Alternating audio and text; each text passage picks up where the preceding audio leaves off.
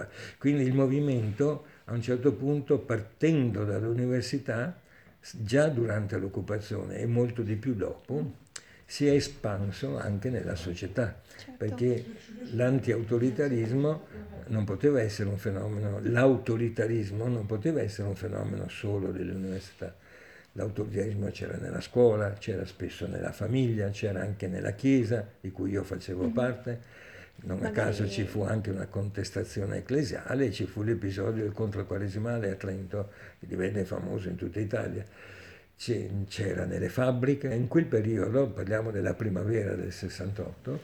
eh, adesso parlo più dell'aprile-maggio, uh-huh. ci, ci, furono delle lotte operaie qui a Trento che non era una grande città industriale, non lo è neanche oggi, allora lo era ancora meno, però la più grossa fabbrica era dove adesso c'è il Muse, eh, si chiamava Michelin e, e ci furono delle lotte molto forti lì noi, ci, noi sul movimento studentesco cercammo la saldatura col movimento operaio e sindacale e ci fu positivamente. Uno degli slogan di allora e durò poi anche l'anno successivo, 69, era studenti e operai uniti nella lotta, nel senso che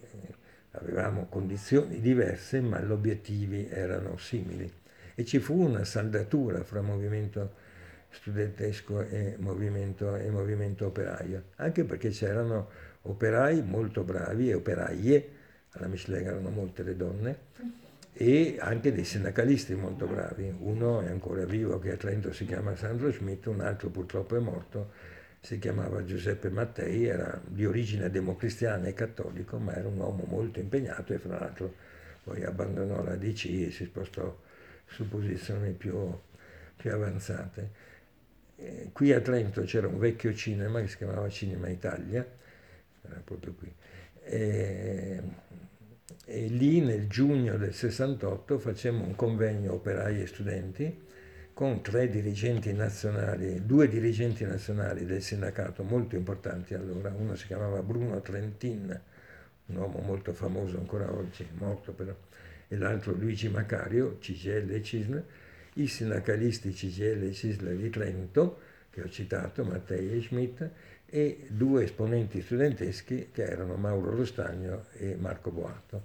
Ma c'era, questo per far capire che questa piccola città aveva un'attenzione anche sul piano internazionale, c'erano due sindacalisti che oggi diciamo afroamericani, allora si diceva neri, black, eh, James e Grace Lee Box. Eh, avevano pubblicato un libro sulle lotte operaie a Detroit, il libro era stato tradotto in italiano dalla Terza, erano venuti in Italia e sono venuti a Trento a, a partecipare a questo. Ripeto, Trento era una piccola città era poco industrializzata, eppure vennero perché Trento era diventata significativa anche per questo rapporto meno conflittuale che in altre città fra studenti e operai, perché in altre città questo rapporto ci fu a Torino, a Milano, a Pavia, a Pisa, a Firenze, a Genova, a Napoli, a Roma, a Bari, eccetera, però spesso c'erano contrasti fra studenti e sindacalisti,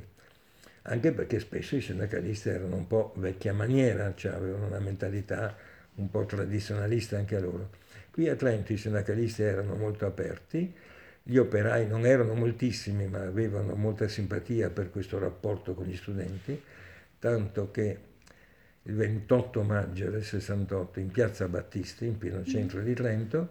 ci fu una enorme, manif- enorme per Trento, manifestazione di operai e di studenti in seguito alla lotta alla Michelin, circa 5.000 persone che per Trento non sono poche, se non una città di 100.000 abitanti, e questo sindacalista della CISLA che ho citato, Giuseppe Mattei, disse al microfono, grazie al rapporto con il movimento studentesco, il movimento operaio trentino ha fatto più progressi negli ultimi 20 giorni che non negli ultimi 20 anni.